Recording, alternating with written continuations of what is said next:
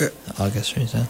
Yeah, August, September, we find Yeah. works best. Uh, Why is that? It- it- Um, I understand it works best because uh, Trying to limit the, the tree's learning which bud might be the, the, the leader. And also, you don't want to do it during dormant time. You want to do it um, in the warmer weather so the sap can heal that bud again. Like if you, uh, I believe if you break or cut like a Norway spruce off now, um, it might winter wind burn back in. So you'd lose, uh, Get some dieback on it. die, it would die back a little bit because it can't heal. Interesting. Wow. Yeah, it's it's all new to me. Um, so if you're, let's talk about site preparation. I guess planting, maintenance, and going a little bit of each of those. Sure. Because believe it or not, the show is flying. We got we're already halfway through. Um,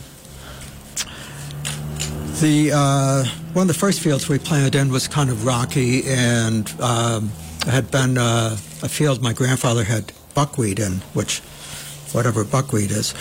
Um, uh, so we had to have that field bulldozed. That's the only one that we had cleared and bulldozed. Um, the other fields were abandoned when my uh, brother stopped farming the property for hay fields. So they were in decent shape as far as being pretty smooth and uh, tree and brush free. Um, initially, we put rows too close together because we didn't have a tractor at that point, so we were hiring a guy with a small tractor. Um, but then over the years, um increased our spacing so I can drive through uh, with a six foot bush hog, which means rows of 10 to 12 feet apart. Because as the trees grow in, you don't want to drive over those branches. so six feet apart by ten feet rows apart. Six. The trees are six, foot feet, apart. Six feet in the row, and ten, I'd say 10 to 12 feet apart in the rows. Because we have plenty of room. Um, you can squeeze a lot more in per acre, but then you're going to need something pretty small to get in and mow. Right. So we needed to mow other fields, so we wanted a bigger bush hog. Um, the site prep, uh, laying out the uh, rows, because you need them to be pretty straight because you don't want to mow over your new seedlings. So you want uh, be it needs to be predictable where the next tree is as you're driving down the row. So because any trees out of line, they're probably going to get mowed off. So we have to be carefully lay them out, leave enough room around the edge of the field to make the turns with the the bush hog. Do you have to kill much of the grass before you put the seedlings in? Ideally, you want to kill the grass before you put the seedlings in because it's pretty tough to plant in live sod.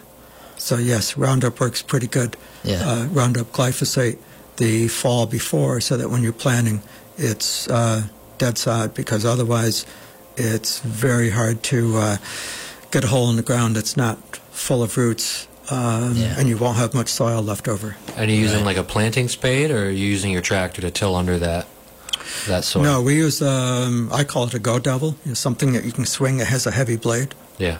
Yeah. Okay, so you're hand labor planting each one, each, Yes. each hole. Yes. My parents had planted with a cauliflower planter or tried doing that. Um, I was very young doing that, but I think it didn't work so good because it might work good on a river flat where you're planting cauliflower with very good soil. But a lot of tree farms are in the hills where it's rockier, uh, where they're not weren't planting crops anymore. So we, we planted with uh, a, a go devil or a, a, a mattock, I mean. Yeah. And when you're planting a turnover field, like you said, so the next crop, next generation of trees, how much uh, do previous root systems get into the way for you? Um, quite a lot. Uh, so How we do don't combat that? we don't um, clear a field. Um, uh, we don't remove everything before we start planting. So now we start planting between the bigger trees. okay. So if the if there's two six foot trees, we'll plant a tree in between them just to be more economical with the space. Gotcha. What about irrigation? I know some of these Christmas tree farms, that, or maybe all of them, I don't know, they have some irrigation or. Yeah, water water seems to be the culprit in the last ten years. Uh, so we have a pickup truck and a tank and um, uh, gas gas water pumps to for the times when we have to irrigate, which would only be in the spring. Uh, once the trees are established, then we don't have to Right. irrigate. But it's the first year um, that's the biggest culprit for the survival of the young trees. I mean, two years ago that summer, right? Not la- this last summer, but the summer before is pretty darn dry. Right, right. Um, you can't wait too long, uh, so we'll drive through each of the rows and, and water the new seedlings. And it's too darn wet sometimes. That's the other problem. It's too wet. We don't have so much trouble getting through the field because it's wet, but with fungus diseases that are uh, that thrive on the the wet conditions in the air or wet conditions in the soil. Yeah, uh, spreading spores and stuff, raindrops, or Um, or just well, I think the airborne just there's it's everywhere. I think in the east, and it travels. Yeah. uh, not just Christmas trees, but uh, all kinds of crops. Um, and uh, the other is especially with Fraser fir in the in the ground, okay. and that's becoming more common. If you're just tuning in, you're listening to From the Forest. Tonight's topic is Robson's Christmas trees, and uh, we'll take a break, but we'll be back. Ask Gary more about Christmas trees.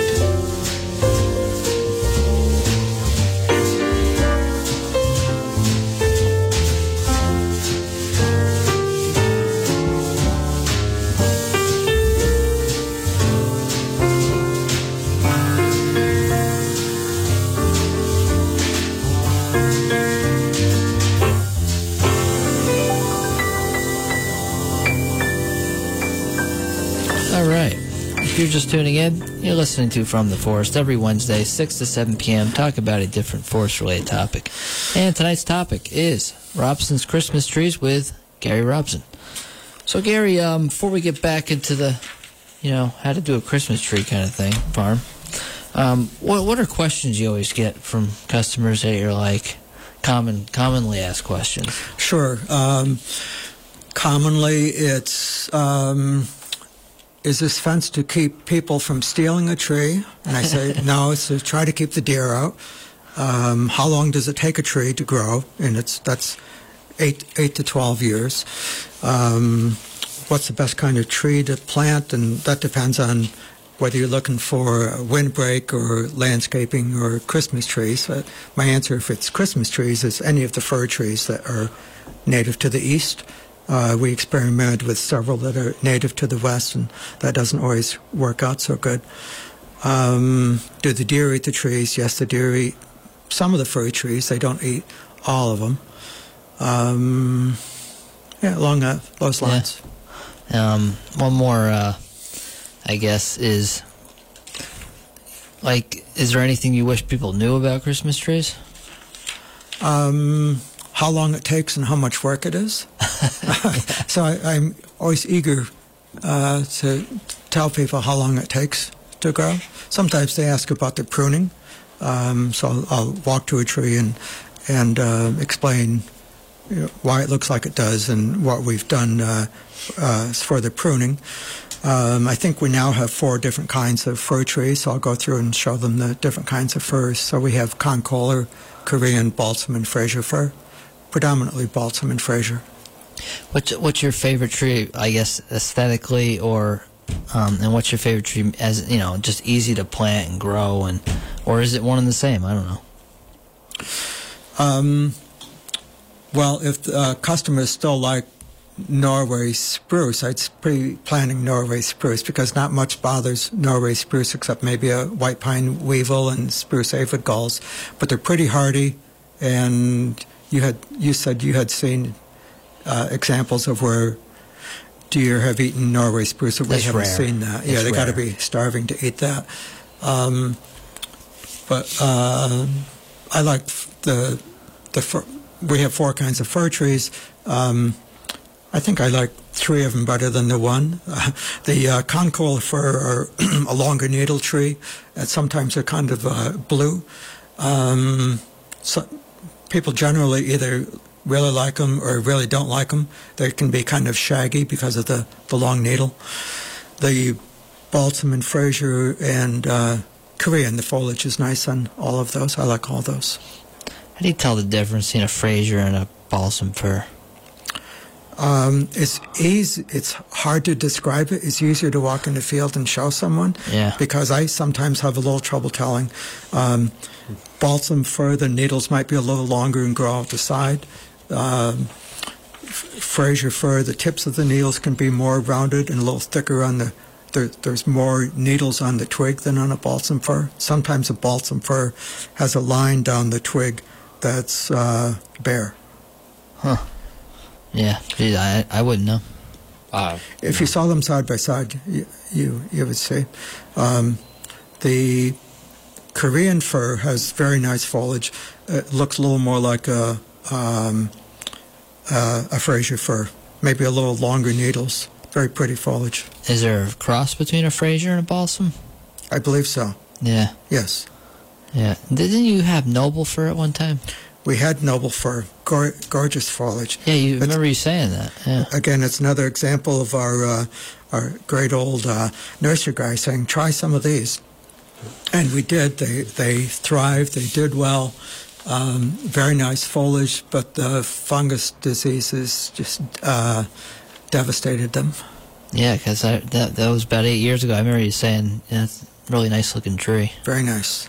you seem very well versed in uh, your fungal and pest diseases. Was that learned just by trial by fire? Was there uh, is there an association of Christmas tree growers out there that Yeah. helps you out with this? Yes. Is there resources Yeah. available? Uh, both. There's um, for anyone serious about uh, planning or beginning planning, they should join the Christmas Tree Farmers Association of New York. and there's an annual winter meeting where there's experts from ESF uh, and Cornell. Um, ESF generally covers the uh, the soil problems, um, and Cornell, when uh, we were going to the conventions, the experts from Cornell would go over fungus and bug problems. Um, so it was an association of growers who were quite eager to talk about how to do it, what's went, what what's went nicely for them, and what what didn't work. Um, so there are uh, sessions where speakers are talking about everything from what to try, what not to try, fungus diseases, um, insects, um, uh, shearing. Uh, uh, very very helpful. What, what's the ideal site for a Christmas tree farm? Um, I think it depends on the tree. Uh, sometimes um, there's a, uh, I think s- you can read that some trees and some farmers prefer slopes facing east or north. Um, I don't know why north, Yeah. uh, and I actually I don't know why facing either direction. Um, it might have to do with uh, some fields and some trees are susceptible to winter burn and the snow reflecting off the sun um, might make a difference in whether it faces east or south or, or west. But Yeah. we don't have uh, we don't have all of ours faced east, so we don't have any choice. So we don't worry about that part. Right. Um, we have stopped planting in fields that were too wet because of the the Phytophthora killing the Fraser fir. So ideally, you would have uh, fertile soil that's well drained and deep. And usually, if you have fertile soil that's well drained and deep, you're planting corn or soybeans or something that's uh, uh, lucrative for farmers. I mean, from my personal experience with Bovina, it's some good sites there. I mean, for apple trees, Yes. some of our biggest apple trees we've ever pruned are in Bovina. oh, really? Yeah, they're huge. Huh. Huge. Big by by winning by a long shot, kind of big. Yeah. Oh, really? Yeah. It's uh, yeah enough to catch our eye. Absolutely. Eh, well, you know, Bovina is kind of the epicenter of the sugar maple range, and sugar maple loves well drained, fertile Mm-hmm. soil. My grandfather uh, made maple, maple syrup on our hillside, which was hard maple. Yeah, yeah. I mean, if I feel like if you can grow sugar maple, you can grow just about any, any, almost any tree. Mm-hmm. Almost. Oh, interesting. Do you feel that there's uh, additional benefits that you see, maybe uh, wildlife or other, um, for planting trees, other than just the you know the crop itself? Um, well, the deer, besides the deer, Oh, yeah, they're the Um, negative yeah, aspect. we, we're trying not to feed the deer. Uh, we see lots of birds in the trees, birds' nests in them. Um, uh, we do mow up and down the fields, uh, up and down the rows. Uh, so I'm presuming that hawks can get at the, the the mice or the rabbits or whatever would bother a tree. Um, some people have had trouble with, I I guess, mice or mice and animals girdling Voles trees, but we've never had that. Never. Probably because you maintain your grass so well. That's uh, we've always tried to do that, but that's um, I I read that's why you won't do that because if it's too thick, you get Yeah. too much of an infestation of Yeah. things that will be eating the trees. It's really bad on uh, fruit trees, the voles, uh, especially. Yeah, I mean, if you don't do weed control, it can be really terrible. But I've seen eighty percent mortality on newly planted apple trees in from, fields From from voles. Meadow wow. voles, yeah. Oh, absolutely. uh, I think we're just lucky then. Well, like I said, they don't, I mean, it's worse on fruit trees. They like the Yeah. cambium for some reason more than say conifers, but Huh. yeah, yeah. I've seen one guy, my friend planted uh, in Grahamsville, and you know, just as when they're starting to get you know four, three, three inches in diameter, it's pretty Oh. big, you know. The, they, these voles are just insane. They went to town on them, but Wow. they were inside cages, no weed control Yep. and then yeah, they just they, they had cover from So all the bird of prey. They were protected in there. Yeah. Yep. Yep. Crazy. Um, well, I forgot to mention we were talking about seedlings and planting. We, my parents, and us in the beginning, were buying basically the cheapest seedling that you could get, which would be like a, a 2-0 seedling, maybe a 3-0 seedling, and that means they've been in a um, a bed for either two or three years from a seedling, and they tend to be quite skinny and not much of a, a root ball. Um, and their survival of those is pretty low. Um, you want a high survival rate because you're doing all the prep and all the work. And if that tree dies, I mean that's that's a, a, a pretty loss. If if you plant a, a thousand trees and you're losing three or four hundred of them, that's a lot of wasted time. So we uh, we and most others have switched to planting something called a transplant.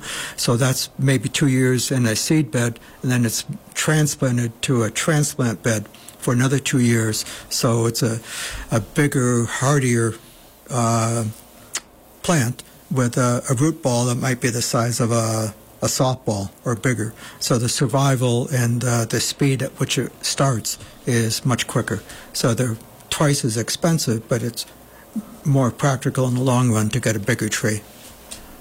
Is there anything else like you, you would tell someone if they're going to do a Christmas tree farm, like uh, you wish you knew when you started, besides what you just said? I wish I knew the deer would eat them as much as they did. Huh. Um, you, know, you hear about other people having trouble with them, and you kind of think, well, we maybe we won't, and we didn't at first. When we first had uh, balsam and Fraser fir in one field, it wasn't too the, the damage wasn't that strong, but I don't know if there it- were more deer or they developed a taste. What but was the years of that? You know? That were better than now. When did that transition happen? that was 85, 86, Yeah. See, long time ago. There That's- might be more deer now. no, I don't think there's more deer. I think the habitat changed. I think yeah, there's uh, fewer deer in most areas. I'm sorry? the the deer habitat changed. Our forests grew up, so in a mature forest, there's going to be less for deer to eat. So now that tree is more attractive to them. Yes. So whereas you know maybe some abandoning farms at that time in the 80s and 90s, all the way back to the 60s, really were abandoned, and there were prime brush lots and and, and young growth, young forest, shrubland habitat. That provides excellent browse for deer in winter months. So the Christmas trees weren't as attractive. Now those trees grew up. They're in a canopy 60 feet above their head, shaded underneath, not much growing in the woods. Right. Now your trees are very attractive. We noticed um, as you walk through the woods, our woods, uh, you can see for a long way, which means the deer are eating quite a bit of the Yeah. quite a bit of, of the new growth. Yeah, yeah, we've talked about that in previous radio shows. Um, people are kind of shocked when they hear that most areas deer population was higher even 10, 15, 20 years ago or more. And like John just said, you know, it's just there's fewer deer, but where do deer live? You know, where the sunlight is. Where is the sunlight? Pretty much where our house is, or the roads, or power lines, and they really hammer in those young plants now. We had planted some Fraser fir right around the house, thinking, well, you know, just for landscaping, thinking, well, that we had a, uh, a golden retriever in the house, and you think, well, the deer won't come up ten feet from my house and eat my Fraser fir, but they did. Yeah. yeah, right. Especially So cover you- of darkness. Is good. I said you gave some tips for the the new planter out there. What about the tips for the consumer, straight from the farmer's mouth? What uh, how do you select a nice tree as a Sure. as a consumer, and what do you look for? Um, well, I uh, beginning, I guess, a week before Thanksgiving, when I'm traveling around, I go to lots that have Christmas trees already, uh, like a, a Lowe's or a Home Depot or places in Oneonta, for instance. And while the trees might be nice, might appear good, um, part of the necessity of getting a tree to a box store that early is it has to be cut you know, weeks, probably weeks ahead of time because no one's fault, but everything takes time. It takes time to cut them and get ready to ship. They get shipped, they get processed, they end up in a store, maybe a few weeks old. So we hear from our customers that um, our the trees that they get from us when they come back the next year have lasted a long time. Well, yeah, because they're they're fresh. They got to pick out the size and the the density of tree that they wanted, but um, uh, it's it's a day old rather than a month old. Great.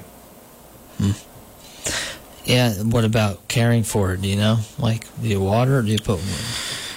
Uh, lots of questions, and if you, I think before I came over uh, this week, um, I saw an article that said five things you can put in your water for uh, uh, to preserve your Christmas tree, and we tend to believe there's nothing you should put in your water uh, to preserve a Christmas tree. Um, a, a bit, the biggest problem is it running out of water. So we tell people as they uh, put their tree on their in their truck or car and go away. It's going to suck a lot of water. Don't let it empty the basin. Maybe check that basin twice the first day, and keep watering it a lot the first week because it'll keep sucking a lot of water. Um, keep it out of the sunlight. Keep it away from a heater, Like a wood stove? like a wood stove. Yeah, definitely. Yeah, I, I tend to wait as long as I can to get a tree because Sure. it's, it's going in the living room where the wood stove is. Yeah. It's hard. Um, we do have some white spruce, and I tell uh, customers um, the white spruce are a little cheaper uh, because they're easier and quicker to grow, uh, and they look fine, but they don't last and they smell as good as the fir trees. Yeah. So, right. um, you know, I, I try to educate them, and sometimes they'll wait and get them later in the season. Um, hmm. Anything about the needles or anything to look at as far as dryness if you're out and about though? Um, I don't know that this is the the reality, but if I can walk up to a tree, and I did it at a place that we had sold a tree to today that's at a restaurant in Delhi, and I feel it, and if if it feels cool and moist, I'm thinking that it's still okay. Um, if you grab a, a fir tree and the needles feel dry and stiff, um, tells me it's a little older. Yeah. Also, if you're at a box store and you see a pile of needles under the tree, that tree might be a little old. Yeah. I tell you what, they burn real fast, so you gotta be careful. that's That's right. the wood stove. Right. Sure. My God. Yeah, I when I burn mine at the end of the year, it's like, oh, jeez. Oh, I know. Yeah. I know of someone around here that burns his in the wood stove, and like, oh my goodness. Oh yeah. One branch at a time, slowly, but still, Jeez. that's a lot of BTU energy going up that pipe. Oh yeah. that's scary. Uh, that's uh, we don't recommend that no, no, we don't. because it could quickly lead to a, a uh, chimney fire. It's like uh, I don't know. That's, that's a big volume of kindling to go up your chimney. Yeah. Do you have any other products other than trees? We made quite a few wreaths. They sell quickly. Um, uh, if we could make more, we could sell more, but we can't. So uh, we sell out of wreaths before we sell out of Christmas trees. We make just a few kissing balls because they're kind of long and laborious and tedious to make, so we don't make too many of those. Well, uh, believe it or not, Gary, we're out of time tonight, and uh, I just wanted to thank you for coming on Oh, the show. that was quick. Where, Yeah. where can people find you to come get a tree in the future? Sure. Uh, we're in Bovina at 2425 Jim Lane Road. Um, two of the things that have helped our business a lot were Facebook, because we can put updates on when we're open, uh, answer questions that people have for us. And Google, we have uh, the address and our hours and uh, contact information. So those things have helped a lot. Cool. All right. Well, thank you for taking the time, You're Gary, welcome. and uh, Thanks have a good night. Thank you. Thanks for having us. All Good right. night. Thank you. from the forest. His tears fell on the sidewalk as he stumbled in the street. A dozen faces stopped to stare, but no one stopped to speak. For his castle was a hallway, and the bottle was his friend. And the old man stumbled in from the forest. Up a dark and dingy staircase, the old man made his way. His ragged coat around him as upon his cot he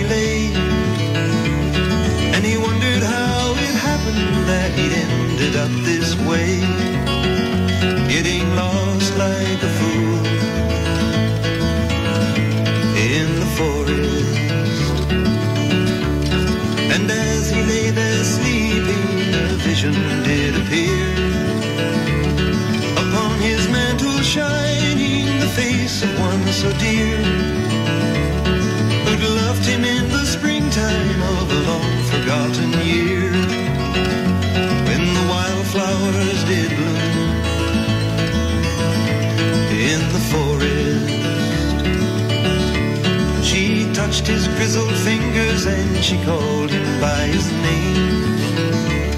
And then he heard the joyful sound of children at their games. In an old house on a hillside in some forgotten town.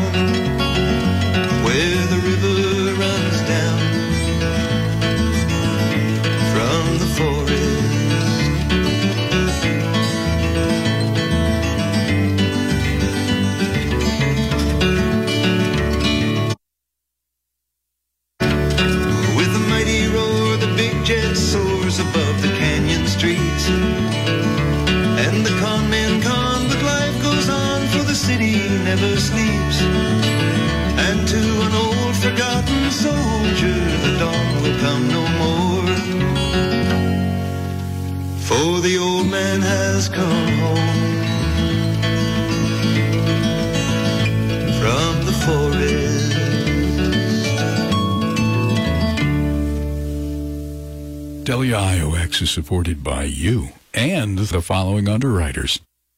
Sam's and Fleischmann's. Sam's Country Store Deli and Gas Station. Open every day for groceries, Mexican herbs, local craft beer, and with food to go, sandwiches, tortas, and tacos, and tamales on Friday, Saturday, and Sunday. Sam's on Main Street in Fleischmann's. Sam's Country Store NY.com. What the Soap, WTS and Company in Windham. For soaps and skincare products made on site, handcrafted candles, pottery, jewelry, art, and gifts, with a wide selection of books on homesteading, fermentation, and local history. Upcoming events at the WTS Facebook page, WTS and Company in the Red Barn on Main Street in Windham and online at whatthesoap.com. Home Goods of Margaretville, corner of Main and Bridge Streets in Margaretville, New York, now carrying spices, flour, jams, mustards, coffee and tea, organic vegetables and fruits, and local eggs, milk, cheese, and baked goods. And of course, cooking basics and tools of the trade for everyone at home. Home Goods of Margaretville. Open every day. 845 586 4177 or hgom.net. Hello, this is Irene Swedel. You may not know me, but I barely know myself. But WIOX Roxbury asked me to ask you to give money to station at end of year. It's very, very important for uh, your community radio station. It got electric bill, it got licensing costs. Um, it's all volunteer otherwise, but your donation help keep it in really good shape for the next 20, 100 years or so. Easy to do. Just go wioxradio.org, uh, press button that says donate. Thank you. Nastrovia.